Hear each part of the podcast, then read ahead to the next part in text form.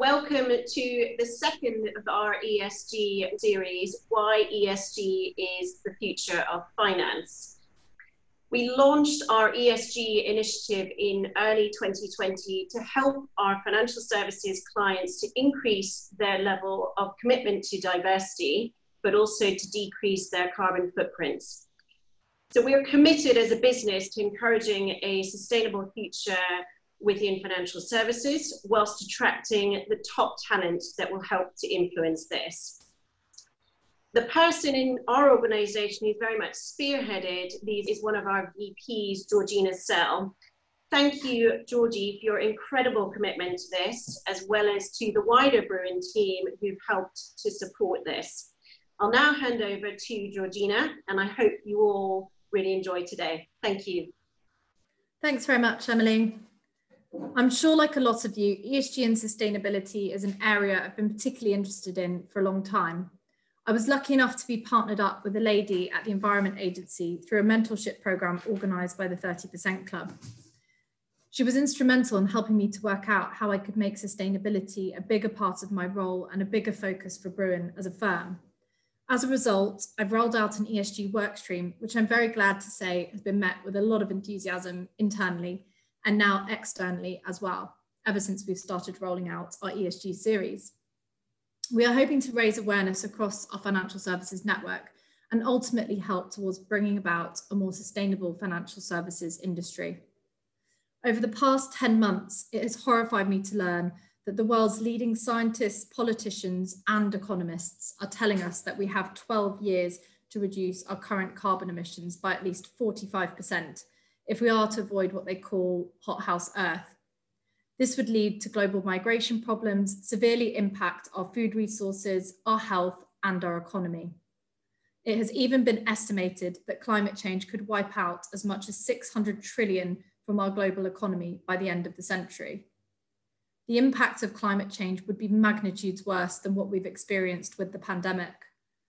However, the pandemic has helped to accelerate progress and more progress has been made in the last six months than we've made in the last 15 years. So with this in mind, I'm really looking forward to exploring the topic, why ESG is the future of finance with our speakers today. We're all on the same page that we want this to be a solutions oriented discussion and to get things moving in the right direction. We wanted to give you a well-rounded view of this topic and we have a diverse range of perspectives with individuals from asset management, wealth management, alternatives, a UK sustainability charity, and a professor and TED Talk speaker on our panel today. So I'm delighted to welcome our panel and introduce them to you. And to kick off, Tina de Beer is Head of ESG and Macro Strategy at Cairn Capital. Tina is responsible for the development and implementation of Cairn Capital's ESG policy. She serves on the PRI Structured Products Advisory Committee and the European Leveraged Finance Association ESG Committee. She is also a member of various responsible investment industry working groups. We also have Patrick Thomas. Patrick created from scratch and now runs the ESG portfolio service at Canaccord. Their portfolio targets environmental and social investment themes linked to the UN Sustainable Development Goals. These include themes such as smart cities, clean energy, water and waste management, and social housing. Patrick is a passionate advocate for global capital being able to solve sustainability challenges. And Alex Edmans. Alex is a professor of finance at London Business School, a TED Talk speaker, and author of Grow the Pie, which is a book around how great companies can deliver both profit and purpose. He also serves on Royal London Asset Management's Responsible Investment Advisory Committee. Martin Rich jointly founded and leads Future Fit Foundation, a UK based non-profit with a vision of creating a society which is environmentally restorative, socially just, and economically inclusive. Martin previously spent seven years as a sales director at Social Finance Limited, where he focused on developing the investor base for social impact investments, including the first social impact bonds. Before that, he worked for 13 years in international investment banking for JP Morgan, HSBC, and UBS. And finally, Andrew Parry, Andrew is a 30 year plus veteran of the investment industry, holding over that time a number of senior positions, including being a CEO and CIO. He's been at Newton Investment Management for a year as head of sustainable investment, and for the previous decade was at Hermes in a similar role where he developed a number of impact strategies. He's also a trustee director and member of the investment committee at the Trafalgar House Pension Trust and former co-chair of the UN Environmental Programme Positive Impact Initiative. And so to kick off, Tina, I've got a few questions for you, but would like to start by asking you about some of the key trends that you have seen in sustainable investing as a credit asset manager. Sure, thanks, Georgina, and thanks for having me on this panel this afternoon. Um, so firstly, there's an increased investor focus on climate change risk. And secondly, we're seeing more financial innovation in this space. So on climate change risk, regulators are looking at this and the potential impact on financial stability. Climate risk disclosure from companies are being discussed and the TCFD recommendation is the most important development in this space. The TCFD stands for the Task Force on Climate Related Financial Disclosures. And in 2017, this group released its recommendations on climate related reporting for corporates. And this has gained a lot of support from companies, regulators, and policymakers. So, what's becoming more widely understood in the industry is the financial consequences of inadequate climate risk management. And at Cairn Capital, what we've noticed, for example, is that pension funds increasingly are looking at climate focused investments assessing the different temperature rise scenarios and alignment with the Paris Agreement objective. That is, keeping a global temperature rise below two degrees versus pre industrial levels, whilst aiming to keep within a 1.5 degrees rise. And so, in financial innovations, we are seeing more green and social bonds. And these are bonds where bond proceeds are specifically used for either green or social projects. We've also started to see sustainability linked bonds or loans, where the coupon or the loan margin is linked to a company's internal sustainability target or an external ESG score. And these are positive developments, in my view, to encourage companies to announce ESG targets publicly. And then finally, there's also a notable increase in the popularity of sustainable development goals and these are goals providing guidance to the most pressing global environmental and social challenges, and which areas investors should focus on when integrating ESG considerations into their portfolios. Great, thank you very much, Tina. And it seems we're entering an era where ESG products are moving into the mainstream. Do you think that there will be any investment in 10 years which isn't ESG? Well, we've seen a remarkable growth in ESG investing already. And the key trend and the key driver in this trend is the shifting perceptions across the industry. Firstly, this is amongst consumers, uh, but also asset owners and asset managers. But it goes further with policymakers and regulators having changed their perceptions on this as well. So, on one, one hand, we have private investors who increasingly want to invest in line with their personal and moral values and then on the other hand, we have institutional investors who are driven by firstly, the demand from their investors and other stakeholders to integrate sustainability considerations. And secondly, more and more regulations telling them to integrate ESG. And then finally, an increased realization in the industry that integrating ESG factors doesn't mean you need to sacrifice returns. So what we're seeing at Cairn Capital, um, that our own investors the asset owners increasingly expect us to integrate ESG factors. Only a few years ago, we would see zero or a very limited number of um, ESG questions in RFPs. But, but now we're seeing more significantly pages dedicated to ESG.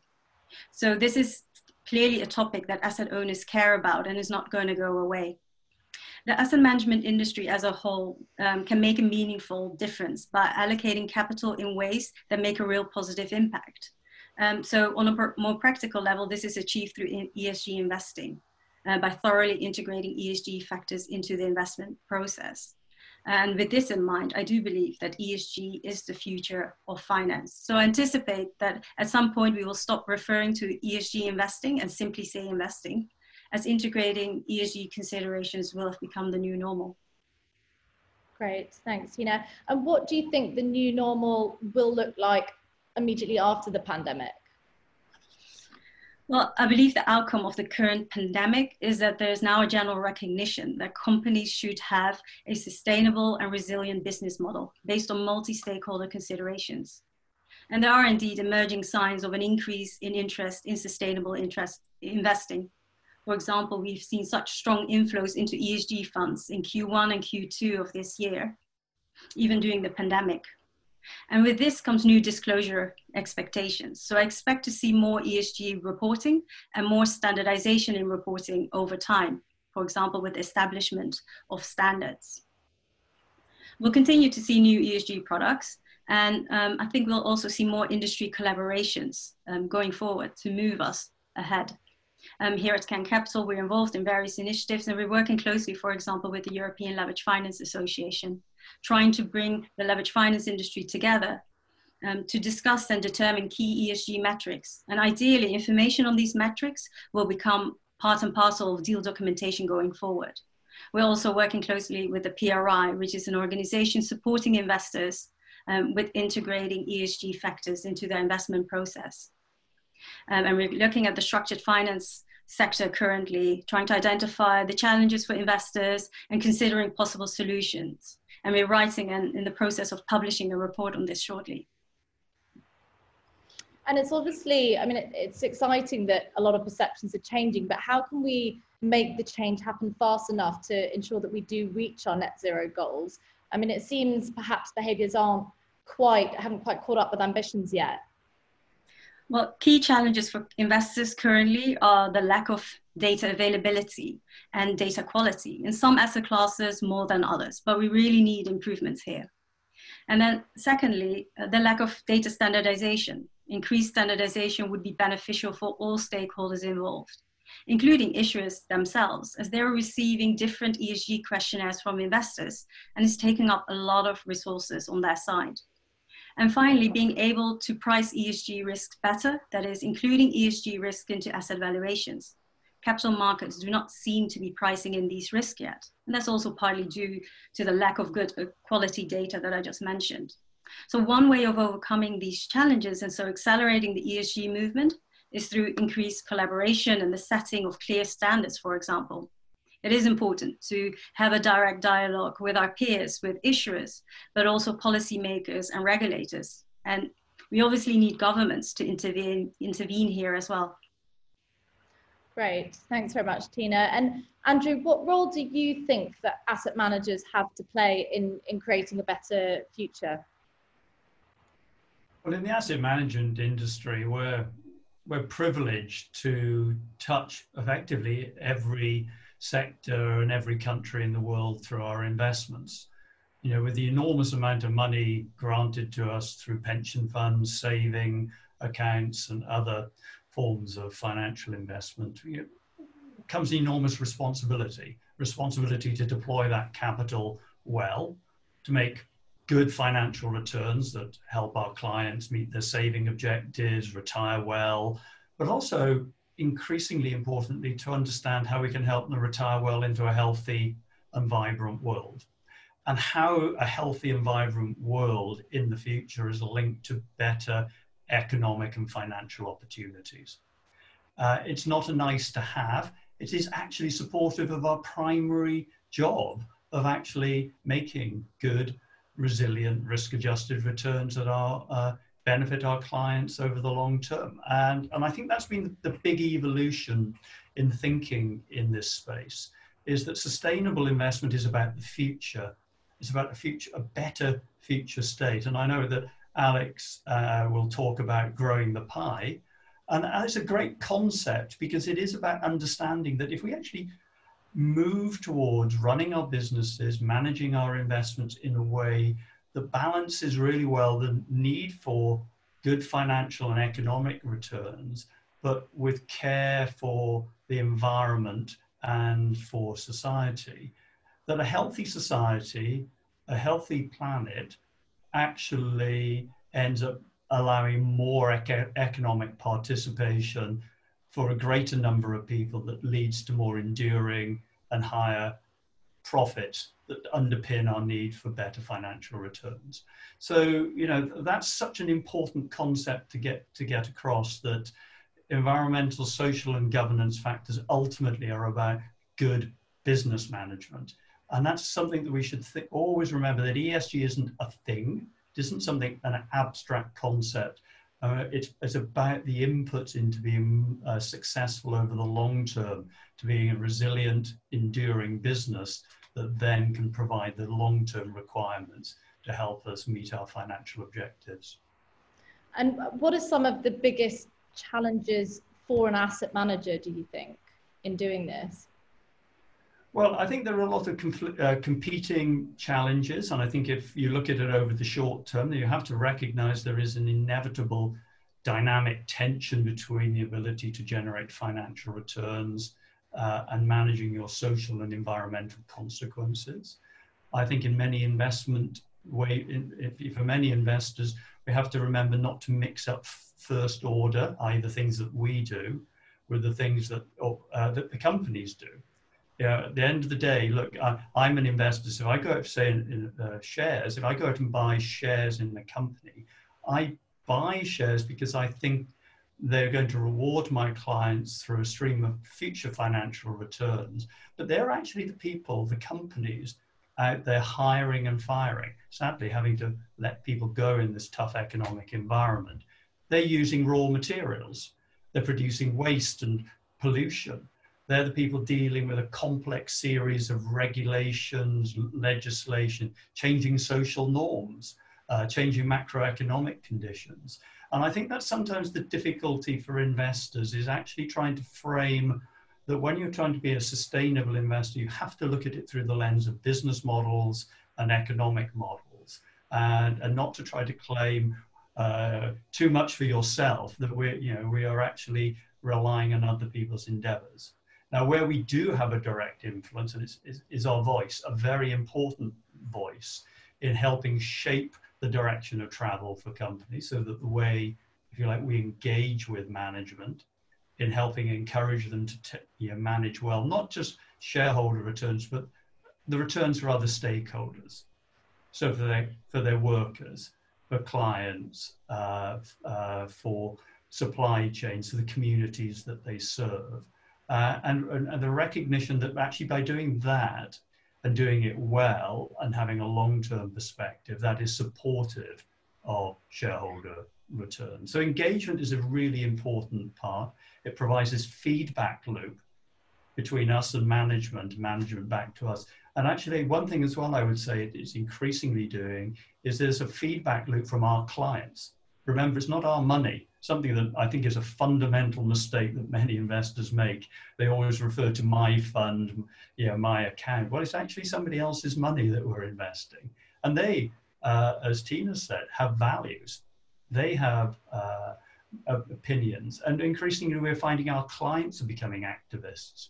They want us to express on their behalf their, val- their opinions, their values. So we're actually all becoming much more integrated in our thinking now and recognizing, you know, to use a trite phrase, that actually we're all in this together, particularly when it comes to climate change. And what do you think is the best way to achieve a more widely integrated approach to ESG and uh, essentially a more sustainable financial system? Well, the key thing is to, is to focus on the purpose, not on the methodology and that might sound um, a bit contrary to the way the, the, the, movement of ESG is going, but comes back to you know, something I really passionately believe that ESG is, is, a, is a rich, complex series of inputs into the decision making uh, for an investor. It's a, it's a complex series of inputs into how companies are managed. We shouldn't think of it as a label. And you know that's the thing that ESG is not is remember environmental, social, and governance issues that affect all companies uh, and their ability to remain relevant and resilient in, in a changing world, to actually help them navigate those changes, and not to think of it as some shiny label that we, we want to achieve in our portfolios, because then you re- render it down to a set of scores and you play to methodology over purpose. And I think that's a really important concept. We've just written ourselves our own corporate purpose statement to help us guide how we think we should be run our business, how we should relate to our stakeholders. And I think that concept is the real is, is the way to make it real. Always think about what the companies are doing. How are they allocating all the different forms of capital, human, social, natural, relationship, intellectual, as well as financial, and think about how they're trying to achieve um, a sustainable model as a future state, not a current state. Because the danger is when we look at ESG scores, we think we've achieved it today. The reality is this is a journey uh, into a future state that we want to achieve. Thanks, Andrew. And I mean, I've read a recent report by Investment Week that said uh, that only 28% of asset managers are, are, currently reporting to the TCFD guidelines. Um, I think this number is actually due to jump up significantly this year, but should this not be obligatory? I mean, what, what do you think is the importance of ESG reporting for asset managers? Well, I think watch this space. I think there's a strong possibility that TCFD reporting will become mandatory for investors and certainly pension funds by, by the end of the year. I get the feeling that that's the, the government's intention. Um, you know, I, I think one of the challenges that we have with any reporting is quality of data. Um, I think one of the, uh, that's particularly true with climate. Um, and some of the, the challenges there are that we're all aligned with wanting to achieve a zero carbon environment, that we want to keep temperature rises to one and a half degrees uh, because we all know the consequences. Unfortunately, some of the you know, scenario planning and analysis, we're talking about a very complex topic. And so I think what we need to do is actually break it down into journey, uh, into wayposts on a journey. Uh, and, and not just feel that if you've actually got a TCFD report that you've got job done. You know, we've, we've done two, they're complex. And the challenge that we have when we look to, you know, in preparation for next year is how we make the scenario analysis real and meaningful and just not a sort of box ticking exercise. And yeah. you know, anybody knows anything about the, the, the, climate, it's a complex, inter, interconnected system that's subject to all sorts of potential future outcomes. And it has to be an adaptive approach. So never think about it as you've done your job by having your TCFD report. The system is going to change, the rules are going to change, and that's a key, a, a key element of it. But it's a great initiative to get us thinking about you know, the transition pathway uh, that we're on. Thanks, Andrew. And Martin, I'm interested to hear what your thoughts are on the measurement and reporting frameworks in existence now, and how do you think that we can close the gap between them? Great. Thank, thanks, Georgina. Um, it's a pleasure to be here with you all. Um, I think uh, you know both Tina and Andrew have already touched on a number of, of the issues with the, the existing frameworks. I think the the biggest issue is the, the the lack of consistency and the lack of meaning in an awful lot of what we, we call data that's available today. And questionnaires that are built around um, well meaning and well intended understanding of businesses, but bring no consistency to that uh, information and have no necessarily strong linkage into what is the business doing? What is the transformational biz- the journey that the business is on? To be integrating these things into its core business. As Andrew already said, sustainability isn't a thing, sustainability is the outcome of the way you do the business. So for me, it's all about the current frameworks are doing a certain thing, but they're looking backwards. And again, Andrew was talking about a journey with wayposts. And I think the backward looking piece is fine. It's part of the picture, right? You need to understand where a company has come from. But you don't just look at IFRS historical financial data when analyzing a company. You also talk to the management and you look forward and you say, where are you going? How are you going to make, hopefully, a profit in the current year? How are you investing in the business? What are you doing? How are you growing, etc., etc. And what we've created to, to date with the ESG measurements and, and frameworks is, is a backward looking corollary of, of IFRS. So we say, where have you come from environmentally and socially? And that's fine. That's, there's nothing wrong with that. It's part of the picture. But to us and Future Fit, one of the biggest gaps was what's the equivalent of that looking forward? What are the wayposts? What is the journey that you need to go on? So the answer to your question is we see a huge gap in the market, which is why we created the Future Fit Business Benchmark to be exactly that series of wayposts that use system science to show what businesses must do to be truly sustainable, to live within the planetary boundaries, to live above the societal foundations, and to be able to show how they're changing their business to live within those restrictions, which they're not today, and then to communicate that forward looking message to the investors, to stakeholders, policymakers, and everybody else to say, yeah, that's what we've done. Importantly, also, this is where we're going and this is what we're going to do. And uh, I mean, many investors claim to already have ESG embedded um, into their investment process. So, aren't we already at a point where ESG is the future? I think you can probably preempt my answer to that question. Uh, no, definitely not. Um, yes, absolutely. Investors, uh, many investors are embedding ESG to some extent, uh, and some are doing it far more faithfully and meaningfully than, than others. I think we probably all agree there's a lot of greenwashing and a lot of talking about doing that going on in, in the market. But I think it, it, it's about how are you actually able to do that when the underlying data suffers from all the problems that we've, we've already been discussing. I won't repeat those.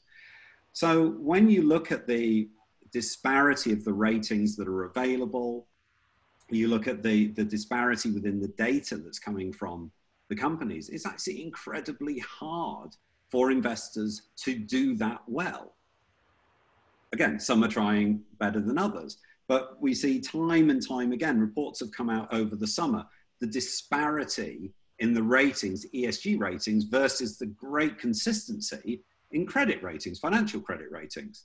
Doesn't mean financial credit ratings are 100% right all the time, but at least they're broadly consistent. The gap in ESG ratings is huge. We also saw um, Boohoo over the, the summer, double A rated by MSCI with a great supply chain, apparently. And then obviously all the news broke about all the, the stuff in Leicester. Now, time, time will tell the truth behind all of that, hopefully but the damage was done to the brand and the damage was done to, to the rating, all of which is pointing at this, this information is not correct. We're not getting the picture we really want to see. So it's about having that right information. And I totally agree with Tina. Hopefully, in 10 years' time, ESG investing no longer exists. I totally want to see no ESG investing, sustainable investing. I just want to see investing, and this becomes a core part of it. And what role do you think business leaders have in that, in creating a better future? Critical, utterly critical. Um, I, will put it more bluntly than, than Andrew did. Investors don't do anything. Um, there's 100 people on this call now who don't like me. I don't mean that in a, a, a, terrible way. What I'm, I'm meaning, of course, is that at the end of the day, this is about capital allocation into the businesses those are the businesses that are actually producing the stuff, digging things out of the ground, making products, whatever it might be. And all of those things that are leading to many of the issues. Now, of course, investors themselves are often businesses and they suffer from many of those same issues. But the reality is the biggest impact of any investor by far. It's not their own carbon footprint. It's not their waste bins or using recycled paper, good as those things are. It's about where are you putting the money?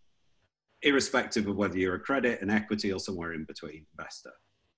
So, what you need to be doing as investors is understanding this transformation that a business is or is not undertaking, because that is the critical thing, the only thing, not the only thing, the key thing that will drive change towards the SDGs to getting us to a truly sustainable future. So, encouraging and supporting the businesses who will and want to transform and actually beginning to look at taking the capital away ultimately from those who won't. A, because it doesn't give us the future we need, and B, because they'll just be a terribly bad investment. See coal over the last few years. So it's important that the investors are allocating the capital accordingly, but ultimately it's the businesses who must be encouraged, persuaded, or ultimately, if it comes to it, forced by regulation to change the way they're behaving. Great, thanks, Martin. And Alex, I'm really keen to hear your thoughts on a slightly more controversial topic. Um, we've sort of alluded to it a little bit, but there has been a lot in the press about the fact that the explosion of ESG funds um, is leading to box ticking, um, and ESG funds aren't always proven to outperform. What are the main mistakes that investors can make when trying to invest responsibly, and, and how can they perhaps take a more discerning approach? Well, first, thanks very much, Georgina, for having me on. It's, it's great to be here. So, I think one of the main mistakes is to present the evidence in a rather blunt way. So, there's a lot of claims that ESG investing always outperforms. Hargreaves Lansdown, which I'm a big fan of, I've been their client for 20 years, recently announced to investors study after study shows that ESG outperforms. But actually, the evidence is much more nuanced than that. There are certain ESG dimensions that matter and certain that might actually not be financially material. And in fact, the materiality of different stakeholders will vary industry by industry. So this is why the box ticking approach that some investors will make might not actually deliver long-term returns.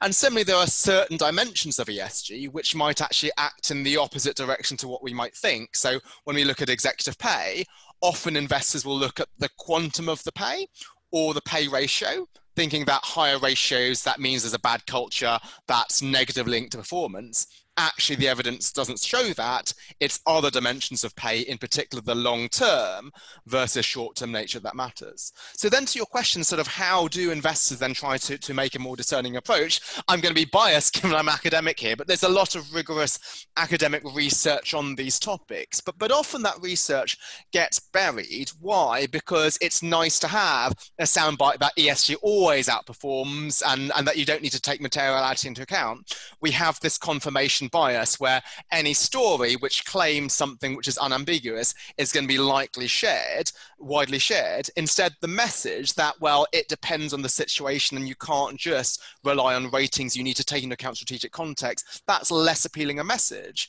But actually, that's the message which is borne out by the data. And actually, just to, to, to flip that around, it's actually more appealing. Why? Because if there was a perfect ESG score, if ratings were perfect, everybody here would be out of a job right there would be no need for human investors because you could have a smart beta fund which just invests on the basis of ESG ratings, just like there are now smart beta funds looking at momentum and value and so forth. So all the points that Andrew and Martin and Tina made, which I fully agree with, actually that ambiguity is great news for, for active investors. So I would say ESG is the future of finance, not just the finance industry, but sort of finance jobs right? Because this is where human investors have a real advantage because they take into account a lot of the nuances that computers would not be able to do. And how do you think that investors can get around the problem that it is hard to measure ESG and you know different ESG rating providers disagree with each other and how, how would you sort of advise that they get around that I think it's to understand well what is the ESG rating trying to do. So so any ESG rating needs to come up with some um, idea as to what they think is, is going to be ethical and responsible, and there'll be naturally differences of opinion on on that. And and so you can't just take an ESG rating off the shelf, but instead to look at the disaggregated components. Right, how are they measuring each of the different areas? For example, you could measure female friendliness by the gender pay gap, or by the percentage of women in the workforce, or the percentage percentage of women on the board. And it might be for you as an investor, you have a different way for measuring this than the rating agency. So rather than just saying, oh, we're going to avoid this company because it has a low rating, try to look at the underlying methodology. So I would say the ESG ratings are still not useless, but they should build the case for investing rather than be the case for investing. So in the same way that you wouldn't look at an equity research report and because it says buy, you're going to automatically buy, you're going to look at the actually underlying reasons for that. I think that should be the same um, approach that you should take to an ESG rating. And then similarly supplement this with, with the boots on the ground approach of, of talking to management, right? Because the numbers, which are often what ratings are based around, exactly as Martin says, that looks at historically what they've achieved, not so much what they're going to do going forward. So there's particular discerning issues that you could talk to management about their purpose. So, what is your purpose? Why have you chosen that to be your purpose? What have you deliberately um, ignored, omitted from your purpose? Can you give examples where you took a decision which was based on your purpose that you wouldn't have taken if your goal was just long-term shareholder value? That boots on the ground approach is something that is an investor's unique comparative advantage. Great, thanks, Alex. And you've written a lot on executive pay. How should responsible investors think about reforming pay at the companies that they invest in? So often um, uh, people ha- approach responsibility as a, a, fixed pie idea. The idea is that the value that a company creates is a fixed pie, so anything that goes to executives is at the expense of everybody else. So that's why there's a lot of focus on the pay ratio.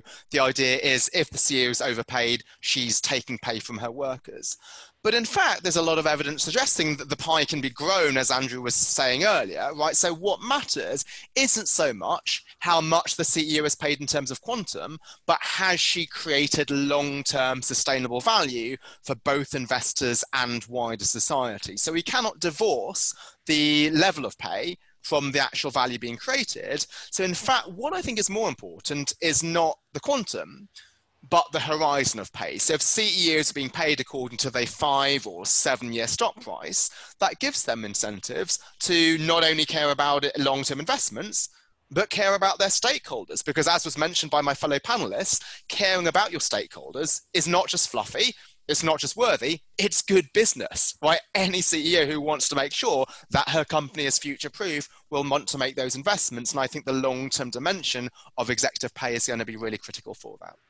Thank you, Alex. And um, Patrick, I guess coming from a wealth management perspective, you've been very vocal about investing in sustainable themes being the only way to avoid greenwashing. What would you, um, or how would you explain what sustainable themes mean in, in simple terms and how easy are they to implement? Sure. So thanks a lot for having me. I, th- I, think two things are happening at the same time, which makes it a really interesting environment for investors. The first thing is that you have ultimately the climate transition and economic growth working for a greater number of people being mission critical risks that are going to affect economies and markets over the next decade. That's the top down. And then at the same time, you have five or six really interesting innovation platforms that are disrupting everything that actually um, are going to be really, really important for investors to be on the right side of. I'm thinking about areas like energy storage. I'm thinking about areas like artificial intelligence, deep learning, um, possibly blockchain. All of these technologies, and again, I don't want to get too technical about it, through Wright's law, are essentially becoming cheaper and cheaper and cheaper. So you have, on the one hand, risks affecting markets, and you have innovation platforms that are making essentially some of these massive sustainability challenges that we have um, as a society soluble. So, and actually, that's creating quite a nice environment for investors, particularly investors who are looking for the kind of holy grail can I have my investments performing well? And can I make sure that they do good at the same time? And as we've kind of alluded to on this panel, the doing good point is certainly debatable. Um, we're going to be waiting a long time for people to agree on the data quality and the standardization of that data. Um, but we can probably, as investors everywhere, think much more in terms of what does a company do? What kind of product or service does it provide? And does it help some of those sustainability challenges? And helpfully, we have a framework provided by people like the UN through the sustainability goals to start being a bit more empirical about this. And actually, the interesting thing for investors, just to finish the point, would be that all of these ideas at the beginning seem a bit silly and far fetched. So if you went back to 2009, 2010, the idea that I could rent out my room and that would be a movement and it would disrupt the hotel industry was kind of crazy. Um, seven years ago, it was probably a bit mad to think that I could get my phone out and order a taxi and be less stressed about it because I'm fully aware of where that taxi is in relation to me. I kind of, I think that actually, And the investors that have done well over the past 20 years are the ones who have been a little bit more comfortable with uncertainty and prepared to look at things that might well, well be where the economy is going and the company's taking advantage. So we think that thematic framework is a really nice way for investors to kind of reinsure themselves that they are solving problems, but also really importantly, making sure that it's performing well. Great, thank you, Patrick. And I mean, we did allude to this a little bit earlier, but Canaccord are um, obviously involved in a range of themes such as smart cities, clean energy, water, waste, all the way through to social housing. What would you say are the key and, and sort of most important socially, environmentally focused themes? Yeah, so we, we think they're all kind of, it's, it's pretty difficult for us to say that one challenge is bigger than the other. Um, I think the framework of thinking about the climate transition and the areas around that that you might expect, like clean energy, um, uh, water and waste, uh, circular economy, people are pretty familiar with those kind of spaces um, and are probably expected. But I think the social dimension is probably a little bit less familiar to investors, but equally um, accessible to investors in terms of accessing it. Um, there are plenty of opportunities for looking at impactful healthcare in areas like oncology, for example. And again, hinging off demographics, simply is this a good investment and is it doing good for the world? We have a kind of healthcare problem that we need to solve. And then, even on something like a little bit more close to home, stuff like data privacy and cybersecurity, mission critical for companies, individuals, and governments. And again, really, really attractive places to invest. But it does require investors to think a bit differently to the way that they have thought over the past 10 years. So if you are, if you do care about these issues and you do think from a performance perspective they're going to be interesting places to be, you kind of do need to go all in. So you're the the idea that we're going to solve any of these problems by investors deciding to sell their mining company and buying a telecom is just it's just not going to happen. And unfortunately you're going to need a bigger leap from investors. And do you see socially focused investment being more attractive to investors than environmental ones post corona i don't see it i, I think they're being they're going to be linked because i think the the green recovery is going to be pretty critical in terms of getting the world economy back to work. So I think they're, they're very linked. Um, I, I, also think, on balance, I think if we've learned a lesson from the coronavirus, it's the idea that we should be preparing for events like this um, and spending money on it and I think that lesson is going, I, I, hope that that lesson is going to be learned by kind of governments and policymakers in terms of kind of priorities. And I think generally you've already seen it within companies. And generally speaking, Larry Fink at BlackRock and the investors that really matter, I don't matter. I'm just a bearded lunatic in my kind of um, kitchen table preaching. But what Larry Fink says does matter. And he kind of has made it very, very clear to his investee companies that he expects them to, do you know what? Don't focus on shareholder returns and profits for a couple of years. Keep your workforce employed. And, and I think increasingly it's that kind of argument that is going to become, again, um, a, a, lot more standardized than it has been before. Um, so, yeah, quite a profound shift. Thanks, Patrick. And um, I think we're going to move over to some Q&A now. Um, so, Emily, if you don't mind um, sort of opening up some questions to the audience, that would be uh, that'd be great. No problem. I will just feed some through. Um, firstly, um, one probably relevant to you, Tina. Um, how do you think we can increase industry collaboration? Um, I'd recommend people to get involved. Um, firstly, the um, responsible investment space is a very collaborative part of our industry. And secondly, we're all facing very similar changes um, in our roles. Um, so it's, it's really great to be able to discuss this with peers. Um, in the end, I think it's been mentioned before, we want to raise awareness and see solutions for the environmental and social challenges that we're currently facing. And there are a couple of notable industry initiatives out there for investors to get involved with. And one example is Climate Action 100 and Plus, and this is an investor led engagement initiative. Um, they're targeting around 160 companies, companies who are the largest corporate greenhouse gas emitters. Investors are engaging with these companies to improve their climate performance and to ensure a transparent disclosure of emissions. Thank you. And slightly, I suppose, related to what you were finishing on, Patrick, um, with HSBC's announcement on Friday that their net zero ambitions over the next 10 years, there, uh, is there a risk that carbon is seen as the only game in town and other ESG topics get missed or get less focus?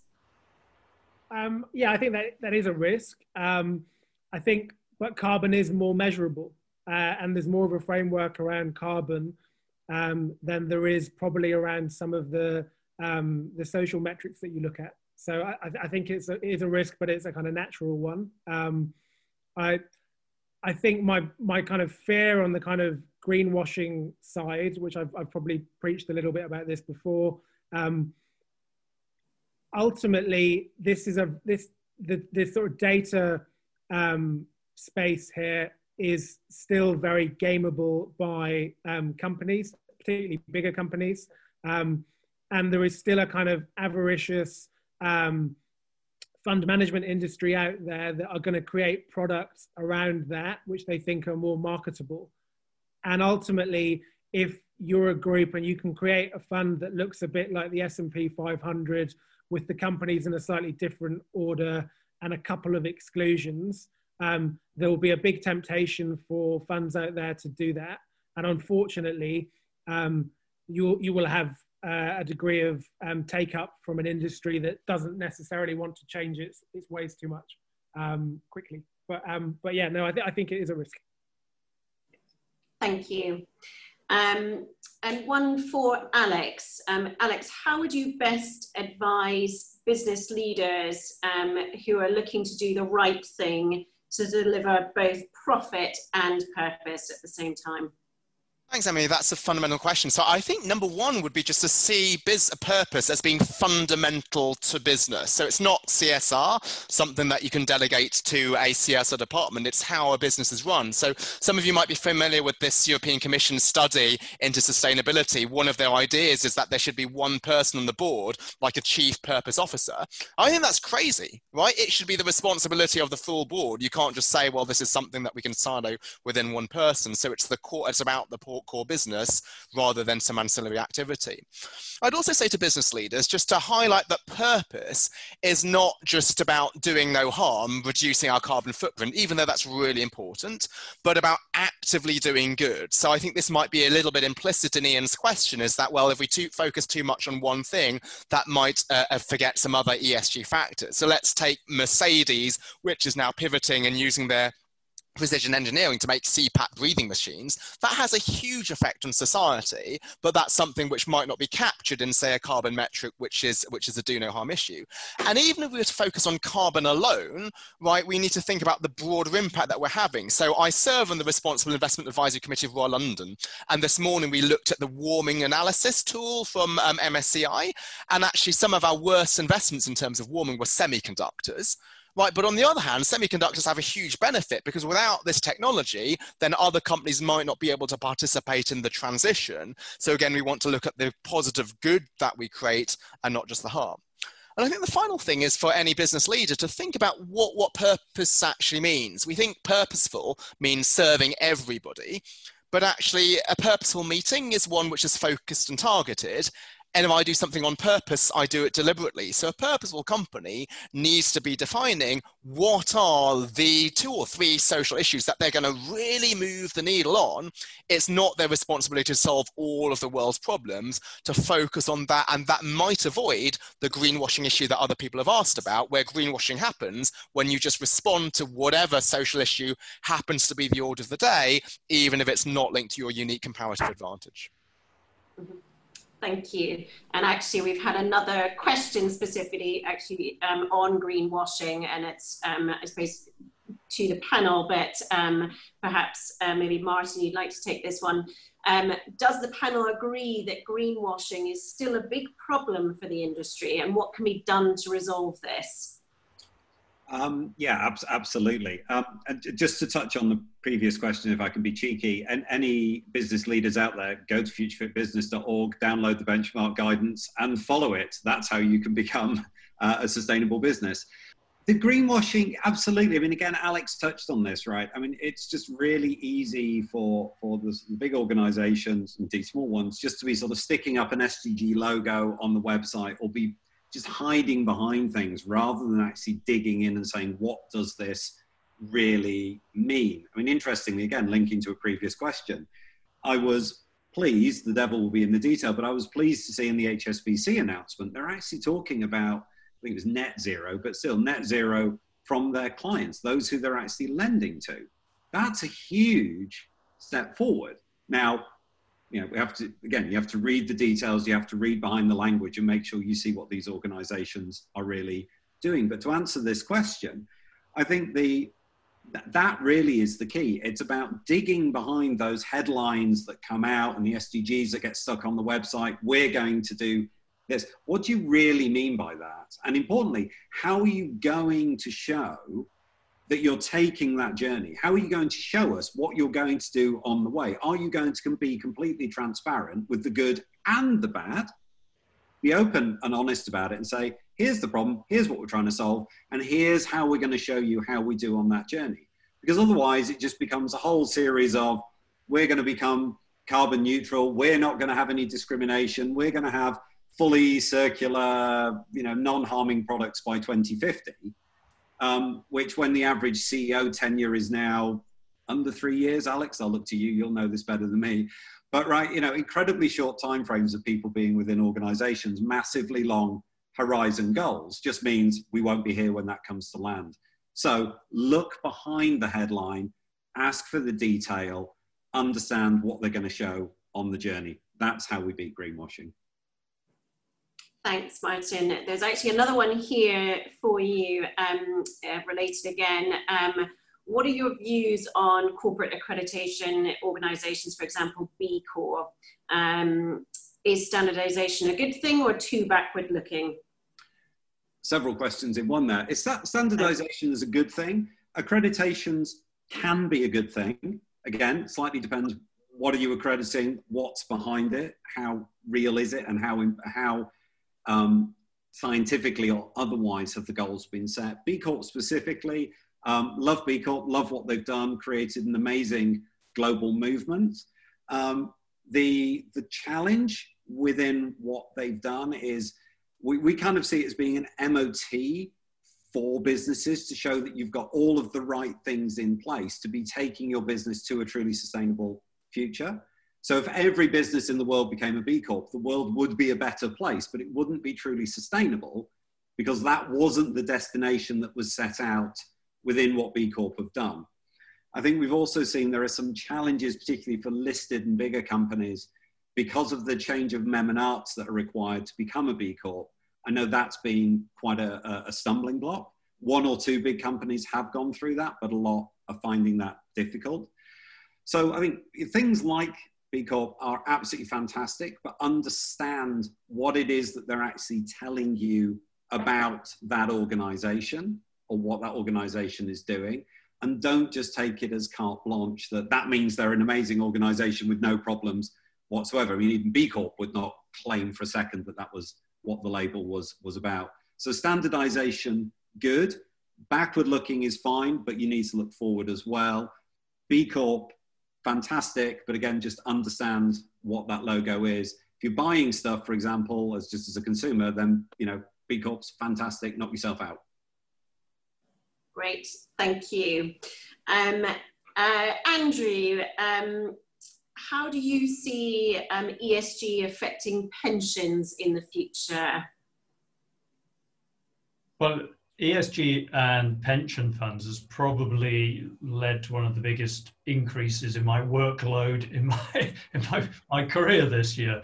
Uh, some people might uh, know that the Department of Work and Pensions, there's a phrase from the almost 1950s, uh, have actually now, through the Statement of Investment Principles, enshrined ESG into pension funds. In, in, so they have to state their approach to ESG in their in their SIP. Uh, they have to then publish an implementation statement of how they're going to do that. Now, this in, involves how do they sort of integrate it into the investment decisions, but also about voting and engagement. Um, so, really, now ESG is formally enshrined in uh, pension funds in the UK. It's been reinforced by the UK Stewardship Code under the Financial Reporting Council, uh, their guidance. And, and I think the one thing that I have seen this year is a, well, not even an exponential, but a super exponential interest in, in voting, engagement, and ESG policies from our pension fund clients. So they are incredibly active about it. They want really detailed information, and they're on an incredible journey themselves on reporting. Um, in defined contribution schemes, uh, which are the growth of the future, you uh, people that run those and sponsor them will have to ask their members about ESG preferences. So somebody asked a question about uh, um, on on the chat line about how do you actually get uh, how do individuals' preferences get in, uh, taken into account? Well, increasingly through the defined contribution pension scheme, there will be an opportunity for individual members to express their preference uh, and also, if the, the DC plans are set up and big enough, there'll be a range of options so they can then put their money where, you know, aligned with their values and their, and their interest. So that you know the defined contribution and the defined pension fund market are now actively integrating ESG. Um, many of them are struggling a bit, to be honest, because we not all pension funds are tens of billions of pounds. Some of them just are 100 million. So it is quite a, quite an onerous expectation, but it's now firmly in their, on their radar and firmly integrated in not just how they manage risk, but actually, as Patrick's talked about, how you, they use some of the themes of uh, uh, around sustainability as a lens for finding exciting investment opportunities for the future. Great, thank you. Is there anything else that needs to happen? Well, I'm sure there's lots, but um, what else needs to happen to ensure or enable the voice um, of households to have an impact? So the ultimate investors, what else needs to happen to enable their voice to be heard? Well, here we've got the power of social media. I think social media has already played an enormous role in influencing companies, investment management firms. There are lots of um, organizations like uh, Share Action, who are trying to uh, give the individual end, uh, end investor a voice. Um, I think you uh, increasingly, if you're in a position that you can use a platform or a wealth manager, then make sure that they have voting and engagement themselves. Um, so, you know, that's a really important mechanism, you know, making sure that your manager actually, if you are using an investment manager or an investment product, actually vote and engage because then they can, you know, they can actually take action. So, and it's not always the case that some of the very biggest firms that claim a lot of virtue in this area actually vote in line with their stated public policies. So always make sure that what they say on the tin is actually what they're doing. And that's not just companies, but that's also investment management firms. Perfect, thank you. Um, Alex, sorry, um, you me a message during one of the questions that I didn't see. Was there anything else you wanted to add before we close? No, it was just on the earlier thing about um, uh, Ian's question about carbon. But given that you asked me a different question, I was able to chime in about that. So the, the, the danger is that you're focusing too much on one issue rather than other issues. And even if it's carbon, you need to think about the second order impacts. Yes, producing semiconductors might lead to emissions, but on the other hand, it might help lots of other companies in terms of the transition. So we need to have this holistic idea of not just the harm that you do, but the act of good that you also produce. Thank you. Georgie, I think that's probably our time.